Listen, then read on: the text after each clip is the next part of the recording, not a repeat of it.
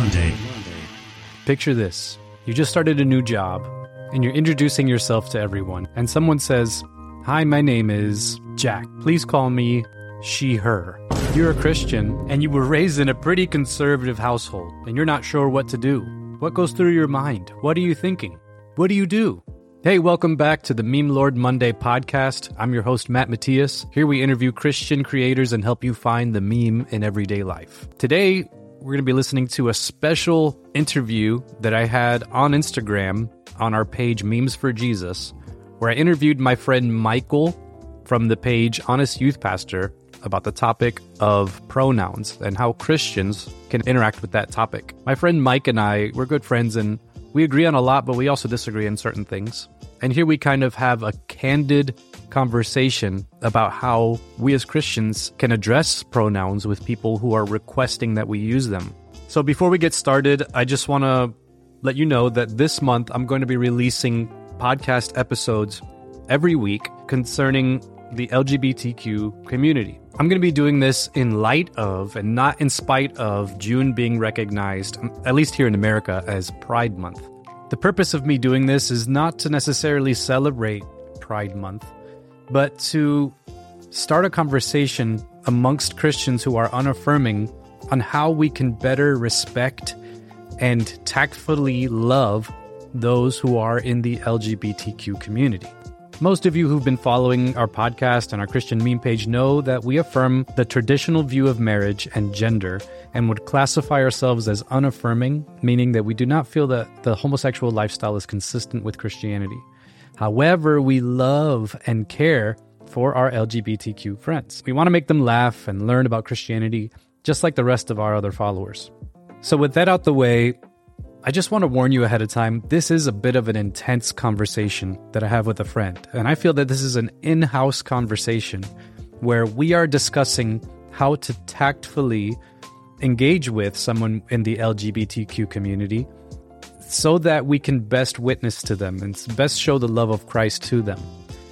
So there's going to be a lot of emotionally charged language in here that might be triggering for some. So if this is a topic that triggers you or makes you uncomfortable, brings out uncomfortable feelings, just want to warn you ahead of time.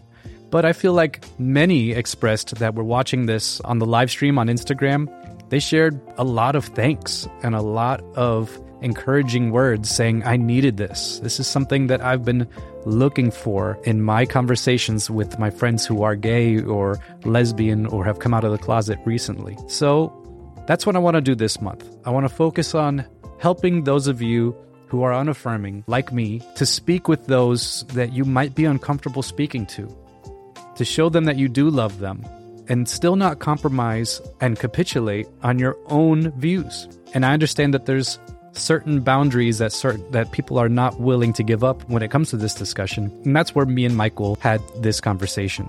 So I wanted to give you that kind of preparation before we get into it, so that you know what to expect. Okay, a little bit of backstory. Before I even reached out to Michael to start this conversation, he had posted something like this on Twitter. Pastors should not share pronouns in their bio. I think that's what it was. Could you maybe summarize that? Yeah, no, the exact tweet that I put out said that if you're a pastor that has pronouns in your bio, you need to repent because you've bowed the knee to a pagan religion. That was the exact quote. Yeah. Okay.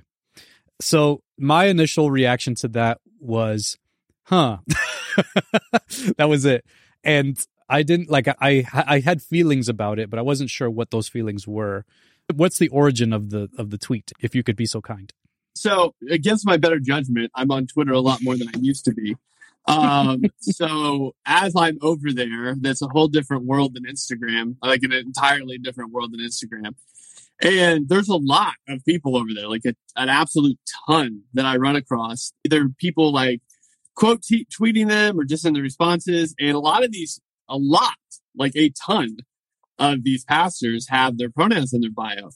And the more I've talked to people that are in that community and why that's an important thing for them, everyone I've talked to, with the exception of a handful, say that the whole reason of putting pronouns in bio is to be supportive or affirming of that. And so for me as a pastor, if you're saying, hey, okay, I want to put these in here to be affirming and supporting of that, for me, that's a bit different than, say, somebody in my congregation doing it, right? So I got a lot of replies. I was like, well, technically Christians shouldn't do that. But the whole point was that pastors, and we have plenty of scripture that backs up that a pastor is a shepherd. A pastor should be somebody that his congregation can look up to. A pastor is supposed to be that person that says, hey, I don't know how I'm doing Christianity. I'm going to look toward him because he's going to kind of demonstrate that for me. You know, Paul's whole imitate me as I imitate Christ thing. He's the shepherd of the congregation. I mean, the whole point is that if I'm in my congregation and I am following my pastor online and that dude's got pronouns in his bio, if I don't know if I'm a younger believer or if I'm not really in the word a lot, what that's telling me mentally is like, oh, so like, are we on, like, we're on board with that? Like, what does that mean then? Even if he's got really good intentions. Like, I understand the idea of like having good intentions in regard to that, but that's why it was so strongly worded, because I think at that point, I think you're like drawing the line and you're being like, no, I'm over here. And I'm like, I think there's a lot of scripture demonstrating a couple things that maybe you as the pastor should look into a little bit. As far as primarily, you're the leader of your congregation, your flock. And what you're doing here is setting an example and demonstration to them. And it's not a good one, in my opinion. So, okay. So with that being said, I wanted to, and this is my fault too. It wasn't necessarily clear with Michael that I wanted to talk about the general broad subject of whether or not Christians should use or respect pronouns. And I think he agreed to kind of switch the goalposts kind of reluctantly. So that was my bad. Well, I was just like, bro, like, the tweet wasn't about that, but we can talk about it. So cool, yeah. I think, well, because I think, as you've mentioned, there's a presupposition there that, you know, like you've been saying, pastors should look into it and should see what the scripture has to say about pronouns and how us as Christians should interact with that. So I think it'll be a good discussion for us to kind of, because I think we agree a lot. My position. No, anytime I talk to you, like, I don't know if we do. Like, I feel like it's always like a. We do as far as the foundational principles that I'm conservative and I believe in a traditional marriage. I believe that sexual activity should be done between a man and a woman within the covenant of marriage between a man and a woman. And that's, so I affirm that. And I believe that anything outside of that, whether it be heterosexual, homosexual, or what have you, would be considered sin. And I don't think is compatible with the Christian lifestyle. So I think we agree, you know, there. And I definitely agree that pastors affirming a gender study style of theology is concerning. I agree with you there. So as far as how we should use them when we talk to people, I think that we can have a conversation here. So say somebody walks up to you and they appear to be female, and you refer to her as her, and she says, I would appreciate if you'd refer to me as he or they. Like, what is your response, and where do you feel like we go from there?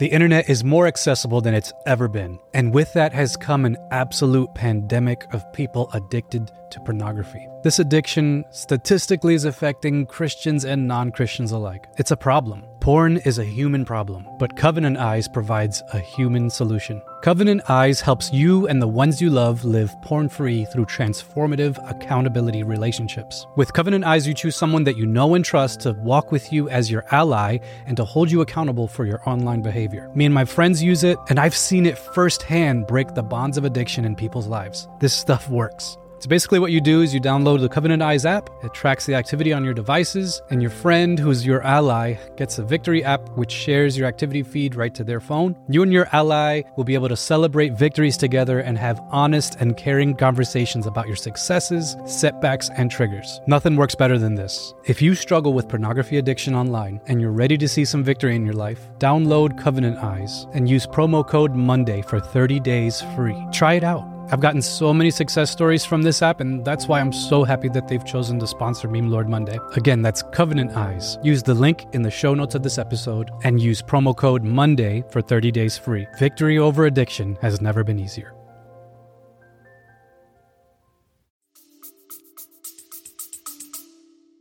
So, not a hypothetical, has happened a couple of times. What I always do at that point is just ask, okay, well, what's your name? Okay. Because my thing is this, some things are not preventable. Okay. There's going to be people you make mad no matter what you do.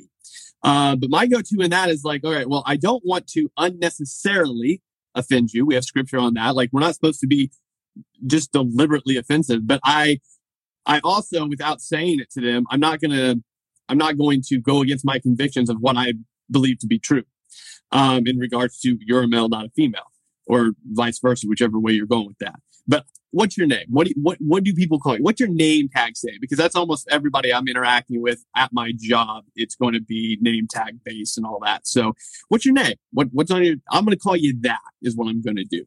And at that point, I kind of just circumvent the whole pronoun thing because it's an unnecessary hurdle, really. I mean, if you are going to be, and here's the conversation I have had with a few people, like deliberately to make things difficult, that's where you're drawing that line because you're not caring if I actually care about you, if I actually want to have a relationship with you, if I actually, that's not what you're putting like an unnecessary weight on this one thing.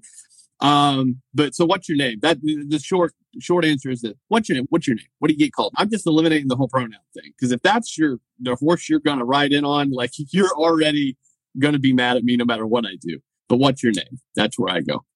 So, okay. So I think we do differ here. This is where we would differ. So for those of you listening here, I'm going to share my opinion and I'm willing to admit if I'm wrong about this, but this is my opinion and feel free to disagree with it.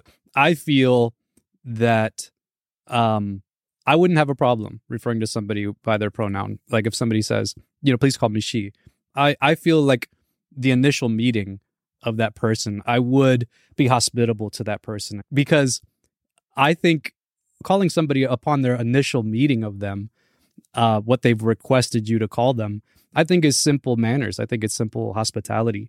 And then once you develop a relationship or, you know, you get to know them, I think you can have that conversation later and say, hey, I am a Christian. And just so you know, this is something that I feel that I would be lying. And I think that's where guys like John MacArthur and Piper, they'd be like, you know, well, I'm lying. So I can't do that. I can't. I think a lot of people do talk like that because of, and we'll circle back to your tweet. There is a culture now that we're in that says my pronoun when they talk to people, because it's like almost like business etiquette almost nowadays. And some businesses require pronouns. And I have interacted with people that say, hi, you know, I when I shake their hand, they're like, they'll say Samantha, he, you know, they'll say it as they're introducing themselves. And so, you know, they're not forcing it. I mean, in a sense, they're planting their flag saying, this is who I am. And they're giving you the opportunity to not offend them. And yes, I know what you're saying, that if somebody's presenting themselves in that way, they are posturing themselves to say, you know, in a way that to be offended. But where my view also comes from, you have to understand, I've been a social worker for almost a decade. And I've dealt with people who have trauma and have grown up with trauma. Mm-hmm. And I feel that psychologically speaking, there are certain words that you can say to someone when they come from a history of being mistreated or feeling a certain way and not being able to express themselves well. So if somebody were to approach me in this way, and like I said, they have, I think it would be a huge disrespect automatically for me to say, well, I don't agree with your, he, you know, he, him-ness. I think you're a woman and that's how I'm going to approach it. You know what I mean? I think, yeah, but you're assuming that someone's going in the conversation saying that I'm not going to listen to that. Like they're butting in. I'm simply saying I'm letting them say their piece, and then I'm just going to call them by their name. That's my point. Like the assumption that somebody butts in right away and says, "No, I'm disrespecting you." It's just okay if your name's whatever. That's what I'm going to call you. Sure, and I think you know emotions can definitely run high with this because as Christians we don't agree with it. Like I said, we both, you and I both agree that the traditional reading of Scripture is that we should identify as our biological sex. And so it goes against, I believe, and you believe, our convictions to interact with somebody in that way. But I think being hospitable to that person, because like I said, I think people can be forceful in the LGBTQ community because it means a lot to them. It's been something like, for instance, you have people who've grown up in the church and have heard people talk poorly about the LGBTQ community. And once they're 18, they leave and they go do the thing, they transition, what have you. And so they're very proud of this identity because it's something that they really identify as. They truly do. So I think, yes, you can also, I think that's a good tactic to address them by their name. But if you have those people that might be a bit more confident and be like, hey, are you going to call me he, him? You know what I'm saying? I think there are people that would press that with the reason that they come from a traumatic background. Yeah, that's where we would disagree. Because if you're going to press it with me, I'm going to press right back. Even if you know that person comes from a background of trauma and you are dealing with something. Okay. But if I know somebody really well, the assumption is we've already probably worked through this and had the conversation. If I know them, am I supposed to assume everyone that I meet that fits their pronouns has traumatic background? Now, again, we're addressing it in a really calm way. But if you're going to be so forward with me to... Because again, this is the whole conversation I've had with people before, that Christians press their beliefs on people, which again, there are people that do that. But my pushback always is like, look, if you want to push on it, fine. But don't expect me not to, like, just to take it and not push back a little bit on you. And I get that there's going to be stuff there and we can talk through that. And the idea is that I'm not going to judge you on our first meeting. And hopefully you're not judging me on our first meeting. Because it's a two-way street here. This is not a one-way street. So I am still, just so you know, I am still referring to an initial interaction. This is still initial interaction, not somebody that you've known for a while. Because like I said, this would be initial. Initially, this is what I would do as well. Once you've developed a relationship, I think I would start, letting that person know, in order for me to respect my own, convictions, I need to let you know that this is something I'm going to refer to you by your name. And that's where you and I would agree. I'm still using the scenario. Somebody says, I am he, him, but they are presenting as a female. And you say, and you're referring to them as their name. And they say, are you avoiding calling me he, him? And you know what I'm saying? Are you saying that you would push back? Is that what I'm saying? If that conversation, and that's how you're kind of, are you avoiding calling me him? That's at that point, that's where we go, yeah, I am. So if you've listened this far, you know that we can take this conversation 1,000 different ways. But I think Michael and I did a really good job of keeping the conversation focused on how we can best interact with someone who's asking us to use their preferred pronouns when we first meet them on that initial meeting. How can we interact with that person while still maintaining a traditional Christian worldview? And we both have differing perspectives, but there's a good conversation here. And what I'm going to do... Okay. Because we clearly disagree. I mean, again, if we're just meeting, I'm going to go, look, no disrespect to you, but we do have a different worldview. So that there isn't conflict or more conflict than needs be, I am just going to refer to you as your name out of respect to you. Now, in the same regard, I mean, again, this conversation should go 1,000 different ways, depending on how much pushback each person is giving, assuming that this is a respectful conversation. That's where we're going to go. I'm going to go, I'm not comfortable calling you that, but I do want to be respectful and call you whatever you want to refer to as far as your name. And that's where we're going to go. Now, if you want to know why, if you want to have a longer discussion on this, we can do that. And it can be super respectful. I think the assumption is right away that there's conflict in this, which it's not necessary to have conflict in it. What I've had, and again, it all depends on those two people in that conversation. Now, what Christians, as we should do, again, right, there's plenty of scriptures that we have that shows that we shouldn't be unnecessarily offensive. So I'm not coming in and be like, you're lying to yourself.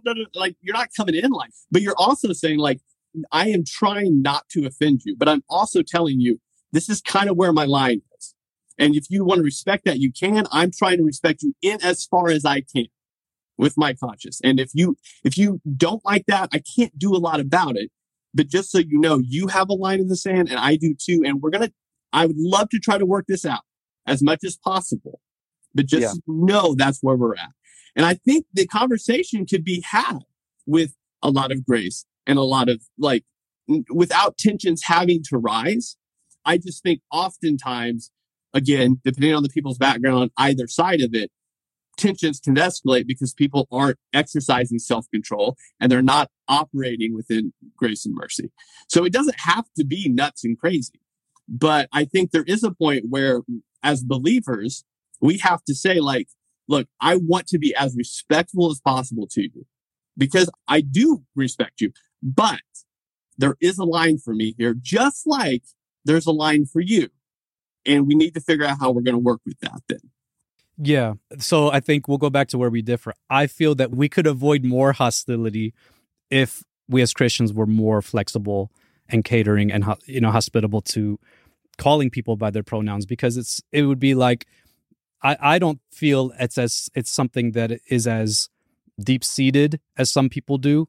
I feel like part of us being Christians is discipleship and not necessarily planting our flag so that we try and convert other people to our position. And I think discipleship is deeply rooted in relationship. And if I want to establish a relationship with this person, I think the most respectful thing I can do is call them what they're asking. Like, Matt is not my first name, and you call me Matt. I've asked you to call me Matt. And I know it's kind of like an equivocation there because we're talking about gender studies. But I think I can think about it in the same regard, where if somebody's requesting that I call them a certain name, I can show them that hospitality. Because I think in Scripture, Paul says, that we can become all things to all men. And I think that we don't want to be offensive for the gospel. This is a question I'll pose to you. Do you feel calling somebody by their pronoun, requested pronoun, is sinful for you? Like, why would you avoid calling them that? No, I'm not saying it's sinful. I'm saying that in that regard, you're asking, or not you, but that person, whether they realize it or not, is asking me to give up ground I'm not willing to give up ground on, just like I'm, in some regard, asking them to give up ground that they're not willing to give up, which is where those lines come back before that I talked about. Everyone has a line in the sand where they go, I'm not going to go past that. And really, these conversations between believers and unbelievers is that conversation of, like, how far do you want to go here before it's obviously against what you feel is right or wrong? And these are conversations that people have every single day. So no, it's not sinful. But at the same time, there's a conscious aspect here where I go, I'm not going to equivocate to something here that again, I want to be as respectful as I can to you. But if the line for respect is like your pronouns, like that's the hill you're dying on, and not how I treat you and not how I love you as a person, right? That's where I'm like, okay, that's why at the beginning of this conversation, I said, if you're riding in on that horse, you're already almost saying, like, this is the hill I'm dying on. That's why I'm not willing to give up that ground. It's the exact opposite of the Christian saying, well, unless you convert, we can't be friends, right? Or unless you come to church, this or that, I can't hang out with you. It's a very similar equivocation where you're playing a flag in a really unnecessary area. Now, I know for that person, just like that Christian, it doesn't feel unnecessary for them. I get that, because it's just those lines in the sand where I'm saying, I'm not willing to go there, but I don't expect you to come all the way over here either because of your convictions and your conscience. So assuming that I have to come over there when you're ignoring that you have the exact same bias, I think it's just dishonest on both ends. So you feel like it would be dishonest to refer to somebody by the requested pronoun? Because you said it's not, you don't feel like it's a sinful thing. I'm saying that it is a really weird hill for somebody to plant their flag on. Just like it'd be a really weird hill for somebody to have to not curse around me because I'm a Christian, right? That same sort of thing. Where, it's not apples, oranges, but it's similar, where I'm not going to be friends with you if you curse around me. Or if you do certain this or that, or if you say those sort of whatever. The idea is that it's not a sinful thing, but I'm also saying this is a conscious thing where I'm saying, like, I'm not going to go that far because I don't think that's where the flag should be placed in the first place. Now, I know for them, they definitely think that's where the flag needs to be. So I'll go back to, like I said, I've worked in social work. Most people that struggle with gender dysphoria do have traumatic backgrounds due to that dysphoria. So it is extremely important to them And not that they would be forceful, as I've mentioned before, like some people might be, but I don't think you understand the weight that people carry with that identity that they have with them. So, you know what I'm saying? Like, I think that when you purposefully don't call them by that pronoun initially, I think it can also communicate a disregard for who they've identified as. I think if you, because essentially you're saying, well, they're planting their flag there, so you're not willing to cater to how they're planting their flag, even though they're not causing you to sin. So that's what I'm curious about, because I think you could be actually more compassionate by calling them what they're asking to be called and recognizing that it is something that is extremely important to them and is not sinful for you. Does that make sense? Yeah, it makes sense. Here's my thing. For them, it's an incredibly important thing, but there's lots of people that hold really incredibly important things and they ignore everything else the person does for them or caters to for them or loves them through because of this one thing, right? There are students I've worked with that have completely ignored everything their parents have sacrificed for them, done for them, just literally got ran over by buses for them on because they didn't support them in this or that thing, either be an activity or a dream they had. And it's, again, not apples for apples, but similar in the sense that you're taking this one thing and ignoring the fact that this person is actually loving you, right? So, for example, I have somebody I know that wouldn't use someone's pronouns, but was very open with this individual that, look, if you need a ride to the hospital, I got you. If you need a ride to the grocery, I got you. In fact, took them 2 hours away to go pick up their broken down car.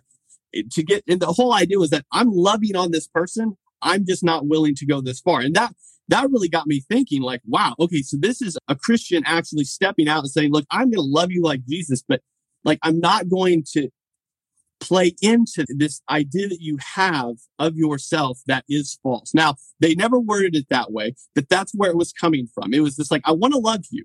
I want to love you like Jesus, but I'm not going to pretend like this is God's best for you. This is not what God has made you to be. This is a distortion of reality. Like, again, none of these things were said in that manner, but that's the framework that was working. I'm going to love you in every way I possibly can, and then let that speak for itself. And if that's not good enough, if you have to overlook all of that because of this one thing, okay, but I've done all that I can do for you in regards to showing you the love of Christ as far as my conscience allows me to go, because I'm not going to come alongside and say, this is a good thing for you. So I just want to put a warning here that some of the subject material that I'm going to be covering next in the conversation is a bit intense due to the sensitive nature of this topic and how it applies to the LGBTQ community on the topic of suicide and how we can take that information and best grapple with it as Christians. What if I told you it's also not helpful to not refer to them as their pronouns because psychologically speaking, it could cause them to be triggered and actually commit suicide. How would you grapple with the knowledge of that? Okay, so one, not that that's not a reality. It is, as far as suicide goes. But there's a lot more that plays into that. There's so many statistics out there as far as suicide and trans and that whole, all of what that is. But at the same time, that's not the only thing that's going to do that. But even in that regard, it's one of those things that if I'm building a relationship, again, I'm using the one example that I know like really well. That one example was if you needed to go to the hospital. In fact, this individual did take this individual to the hospital because they were having a mental breakdown. So it was the relationship was already close enough in that regard that they were there to assist them in that moment that they needed a ride to the hospital. So the idea, at least in this example, is that like I'm close enough to you that you know I'm a person you can call. Right. And I think we both agree there because like I'm still trying to keep this within more of like an initial meeting of someone where, like I've mentioned, guys like MacArthur and Piper won't even cater to, you know, calling somebody by their pronouns because they would say that it's lying. And I guess that's where I was trying to keep the conversation focused. So just for the sake of time, what I would like to do just moving forward, for those of you watching, if you want to ask some questions, and then Michael and I will answer them to the best of our ability with the remaining time. And if you think of anything, Michael, that you want to ask me or just push back on me, please feel free. But I'll go ahead and open it up. Actually, somebody said, wasn't the original question whether or not pastors should do this? So I know you spoke on it a little bit about how pastors... So I'll speak a bit since you've already clarified your position. I don't think pastors should be putting them in their Instagram bios because here's where I say I agree with you, because I do feel like it's kind of saying, hey, even though I don't agree with you, I agree with you, which I feel is an equivocation. And I mean, and that maybe that's for the pastor that does believe that. If there are pastors that do believe in gender science and they believe that, there are different genders that we can identify as while having a different biological sex, then that's a different argument. Pastors, I think, if they are conservative pastors, then I don't think they should necessarily do that, because I think it's cringy, first of all. I think it's just kind of cringy. It's like, okay, what are you trying? Are you just trying to virtue signal, or are you trying to actually affirm what they believe? So that's kind of where I believe. And I think if you are a conservative pastor who believes in traditional marriage and things like that, I feel it's unnecessary. I don't know if that answers the question. What are your thoughts, Michael? Well, I mean, as far as the original tweet, I'd say 90%, 95% of people have it in there are affirming probably anyway. But there are going to be pastors that maybe just haven't looked into it and just don't know. And they're trying to love their neighbor, but they just don't know that in doing so, they're inadvertently affirming something they likely don't believe. Yeah. So I guess where I'm at and what I kind of wanted the takeaway for this to be was... we as Christians really need to analyze how we interact with the LGBTQ community because of how we've historically treated them. And this is something that I'm still not affirming by any means, but I believe that a lot more grace should be extended to this community than what already has been. And I think affirming somebody's requested pronoun is one way to do that, that you're not sinning and you're not necessarily affirming their lifestyle, because I think especially upon initial meeting, you can show them that grace, and then like you and I both have already agreed. Once you've developed that relationship, then you can have that conversation. Like, hey, just so you know, this is my belief. I don't want to dehumanize you as a person. I love you as a person, and I'm willing to die for you. I'm willing to do whatever. If you need groceries, if you need to get taken to the hospital, like you said, you got it. I got you. I'm your man. But when it comes to this issue, this is how I feel about it, and I feel like I like what you said. I think that there's something that's better for you. I think there's a best for you, but you can't talk to somebody like that you've just met. That's something that you have to develop a relationship. And I think the whole initial contact thing is where we've created this real frustration and conflict and tension between evangelical Christians and the LGBTQ community, because we've disrespected them. And unnecessarily, really. So yeah, those are my thoughts. What do you think? Well, again, I think there is a way. This is probably going to depend. Honestly, this is going to depend a great deal about where you live, probably. So, for example, you go an hour north of where I'm at, it's a totally different culture than going an hour south of where I'm at, as far as this whole conversation.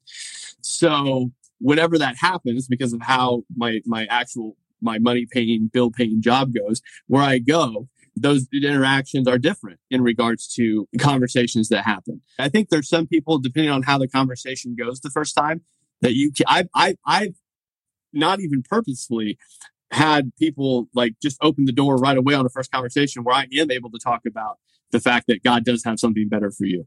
It doesn't happen a lot, but it does happen. But there are, I think, one of the things that I think we as Christians never do is really pursue developing those relationships to a point where we can talk to them about it. People, whenever I start asking people about what their belief system is at work or in the people that I'm actually out in my job of delivery, you'd be shocked at how many people are like, no one's ever talked to me about this, ever, about my religious beliefs. And I just think we could do a lot better job of that. Instead of, hey, how was the game? What's the weather? Like, look for those moments where you can interject this and say, I mean, just, hey, what is your belief about God? What's your belief about Jesus? What's your belief about this or that? Either this situation or not. I would agree with you that in the past, the church is a crummy job at interacting with the LGBTQ plus community. I don't think anybody questions that. But I think what we can do better is, you know, being merciful and graceful as Jesus is to us, but at the same time, not backing away from the truth of how God's created people. And I understand that people get really contentious in this, but what I found is in these conversations that I've had, if you don't raise the bar when they raise the bar, they'll come back down. People will get very in your face about it. But if you go, look, I'm just saying this is my belief. You don't have to agree with me, but I do want to push back a bit on what you're saying to kind of figure out why you're saying it. And I think there are ways that we as Christians, I've had to learn this immensely over the last 15 years, how to have a conversation with grace and mercy while still pushing a little bit. And it is entirely possible to do, but we need to learn how to do it better, because what we do a lot of times, and this is where I would contend that the whole pronoun thing, I think we give ground all the time where ground doesn't need to be given, and we can still be graceful and merciful there. And again, it's going to depend person to person situation. Fill it out. Learn how to read the room. I mean, obviously, you're not going to interact with every single person the exact same way. Nobody does that. Well, you shouldn't do that. But you should be able to know when to push a little bit and when to show a little bit of grace and mercy. And it's totally possible to do those in the same conversation. I hate it when the assumption is that, well, I can't push because it's going to be disrespectful. That's just simply not true. I can be merciful and graceful while still pushing a little bit. Yeah, I think that definitely requires tact and sensitivity and, you know, self-awareness when especially when dealing with this people group, because like I said, there's so much trauma that we as Christians have already inflicted on this people group. So if there's a way that we can show extra grace and mercy without being sinful, I don't see why we shouldn't. I do have a question though. Somebody did ask a question for you, and then you can get back to what your thought is right here. So somebody said earlier, you mentioned you would only say their name. What if they're female and then they've come up with a more masculine name during their transition, like Jake or something like that? Would you still call them that? Well, look, I don't know what their name was before. If I'm just meeting them, I have no clue what you were. I don't have a clue what. I don't know if your name was Skippy or Bob or Tomato. I don't know. So I'm going to call you whatever you tell me to call you. I'm not going to make up a name just to be disrespectful to you. I'm going to call you whatever you want me to call you. That's not the point. Like I said, the point is, like, that's where you go to the point where, like, I'm going to respect you insofar as I can, in which my conscience allows me to do so. Now, again, that gives me as a Christian two things. Like, if you are a female and you're telling me a masculine name, that gives me two things as a Christian right away. One, God has given me an opportunity to at some point interject Jesus in our relationship. I already know that. And I should already know that with every other conversation, but for some reason in our brains, we don't think that way. But the point is that, like, this is another person in front of me that at least I know, like, kind of how this relationship is probably going to go. And two, oftentimes it takes a really long time to figure out, like, God, why is this person in my life? Like, what, why am I here now? Why have you put me here? And lots of times it's really hard to figure that out. And in some of these instances, especially with people, I mean, I'm completely different thing, but just to give you a correlation, there's people that I've interacted with that, like, my first meeting with them is pretty obvious that they're an alcoholic. So automatically I know, okay, this is how I can pray for them then. This is how this relationship, I might have an opportunity later to talk to them about Jesus based upon kind of this. And I think if we thought about that a little bit more, like, I think we'd be a whole lot more kingdom-minded, but we don't think like that. I mean, it's pivotal when somebody told me that. Every person you meet, God has put in your path for some reason. What is that? Figure it out. So in that regard, yeah, I'm going to call you Jake. I'm going to call you Jake all day. I'm going to call you Jake until you tell me not to call you Jake. Long story short, I guess I could have just said yes. Somebody said maybe from a pastoral standpoint, pronouns should be a time and place issue. Professionally, from the pulpit, resist and leave it to one-on-ones for the pronouns, ? What do you think? Well, I mean, I think I'm assuming what he's saying is that if you're having a one-on-one conversation, that's when you're going to address it. And if you're at the pulpit, you're not going to talk about it. That's kind of how I take that question. Is that how you take it? Yeah, I think that's what he's trying to say. I do think this conversation, by and large, is subjective, and You have the people like as I mentioned before that are more forceful. You have the people that, you know, might not be as expressive about this issue, but if once you develop a relationship with them, they might share how important their identity, their gender identity is to them. So I think, it's definitely something that should be handled with kid gloves. I think that needs to be really handled in a way that's like self-aware of the fact that, like I said, as Christians, there's a lot of presuppositions we need to, as Christians, acknowledge when we're addressing this people group. Because as I mentioned, we have been, and you've affirmed this as well, we have as Christians been devastatingly disrespectful to the LGBTQ community. Not only that, I think churches have done a poor job of discipling their members on how to respectfully interact with this community, even though we may disagree with the way that they identify themselves or the way that they live. And you have to also understand that the other presupposition we need to bring into the conversation we have with this people group is the fact that there's, by and large, the trauma that we've inflicted, the trauma that they have brought in from other people, and also their own tension of their gender dysphoria and societal issues that might have been brought into there as well. There's a lot of hurt in that community. I think for us to have softer hearts to this community and for us to be graceful and merciful to this community, I think we would be doing a great deal to that community and for the kingdom of God if we would stop making big deals out of things that aren't necessarily big deals, in my opinion. I think that... I mean, obviously, you're going to address it with people as it comes up in conversation. From the pulpit, I mean, you're going to cover it when it comes up. I mean, there's going to be, if you're preaching through text, there's going to be texts that come up on sexual morality. There's going to be texts that come up on male and female. I mean, you're going to have to, this conversation that we're having is because it's a topic right now. So if I'm preaching on it, it's going to come up. So the same way you would treat, for example, adultery in the church, right? So my hope would be that if somebody commits adultery in the church, that you are confronting that, you are addressing that biblically, that you are calling those people to repentance, that you're working toward restoration. Same thing with gossip, that you address it, that there is repentance sought after it, that you are seeking for restoration. Same thing with sexual immorality, which is a junk-for term that I think I would fit this into, that you are addressing it. You are seeking for repentance. You are going for restoration. Now, again, I think what you've said has been helpful in regards to, I think there's a lot more baggage that is on this topic because of how the culture handles it with an identity issue. I would say this, like, yes, the church has a burden to bear with this in regards to how we've dealt with it. That does not alleviate the reality that the culture has put a stake down in this and has made it an identity thing, an identity that is in contention with the identity we have in Christ. So the church has a burden to bear on this. By no means is the church's entire burden to bear. We do need to repent and work toward a better way of handling this as far as how we interact with people that struggle with this. But we also have to address that the culture has, in the past, has made a big thing about fornication and sex before marriage. I mean, that was a thing before. It would be, I think, similar as far as being kind of where they put their flag down.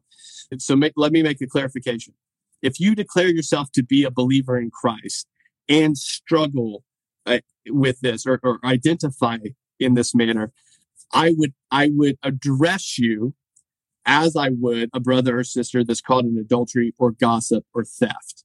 And hopefully that makes sense. Like, I'm going to approach you as a brother or sister saying, I'm going to call you toward repentance. I'm going to call you toward the better thing that Christ has for you, just as I would the person caught in adultery or lying or gossip or theft, and call you back to a better relationship with Jesus, an identity found in him, not in this. Now, if it's somebody outside the church, I'm going to just tell you about Jesus' life, death, resurrection, and his atonement for your sins. We can deal with everything else later. Let's get that nailed down first. So, I mean, those are two different people I'm interacting with. There are different ways we address that. But if you say you're a believer in Christ, I'm going to take you at your word and say you're a brother or sister, and I'm going to call you toward repentance and an identity in Christ and not in your sexuality. Could you, Michael, just take 2 minutes to answer the pinned comment? The question is, how do you, as a Christian, basically, how do you witness to gay or trans people? What's the best way to do that? Here's my thing. I can't get into it a whole lot, to be honest with you. So I'm gonna be incredibly vague here. There are people that I desperately love in my life that fit in those categories. I want to be the biggest mirror to them of Jesus that I can be. And in doing that, I am going to have to tell them some very difficult truths that could possibly make them not want to be in a relationship with me anymore. And that kills me to think about. Mm. But that's the reality. I can't let them think that that's the best for them, because it's not. But I'm going to love them, and I'm going to be there for them, and I'm going to take a bullet for them, and I am going to do everything I can for them to show them the love of Christ. And then I'm going to put the ball in their court. Like I've told you about his life, death, resurrection. I've told you there's something better for you, and I'm going to be here for you. I can't bring you over here. That's you. You have to make that call. But up until my last breath, you better believe that I'm going to be right here with you, doing everything I can within my conscience that allows me to do so, to be like, I am here for you. And if anybody says anything bad about you, you better believe I'm punching them in the throat. If anybody tries to hurt you, you better believe I am here for you. But I'm also not going to say this is okay. I'm not. I mean, and my hope in doing that, and who knows? I don't know where it'll go. But my hope is that you've seen that I love you enough, that I truly love you, that hopefully that's the love that leads you to repentance. That's my hope. Awesome. So I guess the way I would answer that is pretty similar to how Michael's answered it. Definitely you want to love that person, and I think show extra love to them because of all the things that I mentioned earlier. There's already a lot of baggage that this person is carrying. Societal baggage, emotional baggage, Christian hurt and Christian wounds. So me being a Christian is automatically offensive to them. And I understand the gospel is offensive, but I feel in as best as I can, I want to avoid being offensive and make the gospel attractive and be known for my love towards them. And I have a lot of trans friends. I shouldn't say a lot. I have friends who are trans. I have friends who are gay and bisexual. And I feel I've learned a lot from them, and I've learned the hurt and the hate that they've experienced. And it's created in me a softer heart for them. And they know I don't affirm their lifestyle and what they believe. However, they also know more than that, more importantly than my beliefs. What's more important in my relationship with them is my relationship with them and not my own beliefs. I think as Christians, I'd much rather be cheated. I'd much rather be hurt than be right. You know what I mean? I can be right in my own stance and my own relationship with God and my own convictions, but my convictions do not need to be someone else's convictions. I don't need to force and try to yank someone into my camp, because that's not my responsibility. At the end of the day, salvation belongs to God himself. And as a Calvinist, I certainly believe that. And I think that person's salvation rests in God's hands. So who am I to try, and turn somebody into an experiment and try and yank them to my side? I absolutely want to be persuasive, but I don't want that person to feel like my experiment so that I have to win them over to what I believe. What's more important to me is that they know I love them, and that is it. Not, hey, I love you, but it's I love you, and that is it. This is what I believe, and that doesn't really matter. What matters to me is you. And that's how I like to approach my witness to. So we have like 2 seconds left. I'm going to go ahead and wrap it up. Bro, I love you. I really appreciate you taking the time out to do this with me. I know you're super busy. Family man, and I love you because we can have these conversations and still keep it running. We could have these conversations, but I think, like I always say, I think we agree more than you think we do. But all right, man, I'm gonna go ahead and call it quits, guys. Go ahead and follow Honest Youth Pastor. He starts amazing discussions. He's the reason that we're having this discussion right now. I love this guy very much. You know, we don't always agree, but we agree on a lot. And I think he's a solid guy. So go ahead and give him a follow if you haven't done that already. God bless y'all. Take care. Hey, thanks so much for listening. I really love Michael and his contribution to this discussion. I didn't want this to be something about who's right and who's wrong. I can totally be wrong about my position. And I know Michael would say the exact same thing.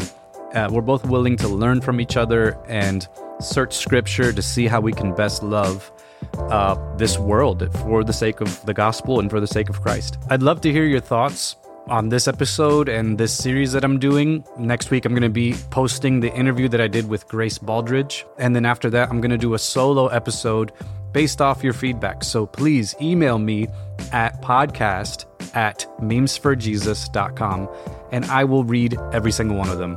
I would love to hear from you, and I'd love to respond to as many of them as I possibly can. So please do that. If you want more discussions like this and you want to have early access to them, please consider becoming a supporter of this podcast and of what we do on Memes for Jesus. So you can do that for as little as $2 a month by becoming a SpongeBob Anchovy supporter on our Supercast, which is basically like a Patreon. And this will, like I said, enable us to do everything I've mentioned and more. And you'll also get goodies and special access to exclusive content. So what are you waiting for? Become a supporter today. Click the link in the description of this episode and you will get access to our Supercast. All right, that's my shameless plug. I hope you guys will join us next week as I interview Grace Baldridge on how to talk to people within the LGBTQ community. I'll see you next Monday.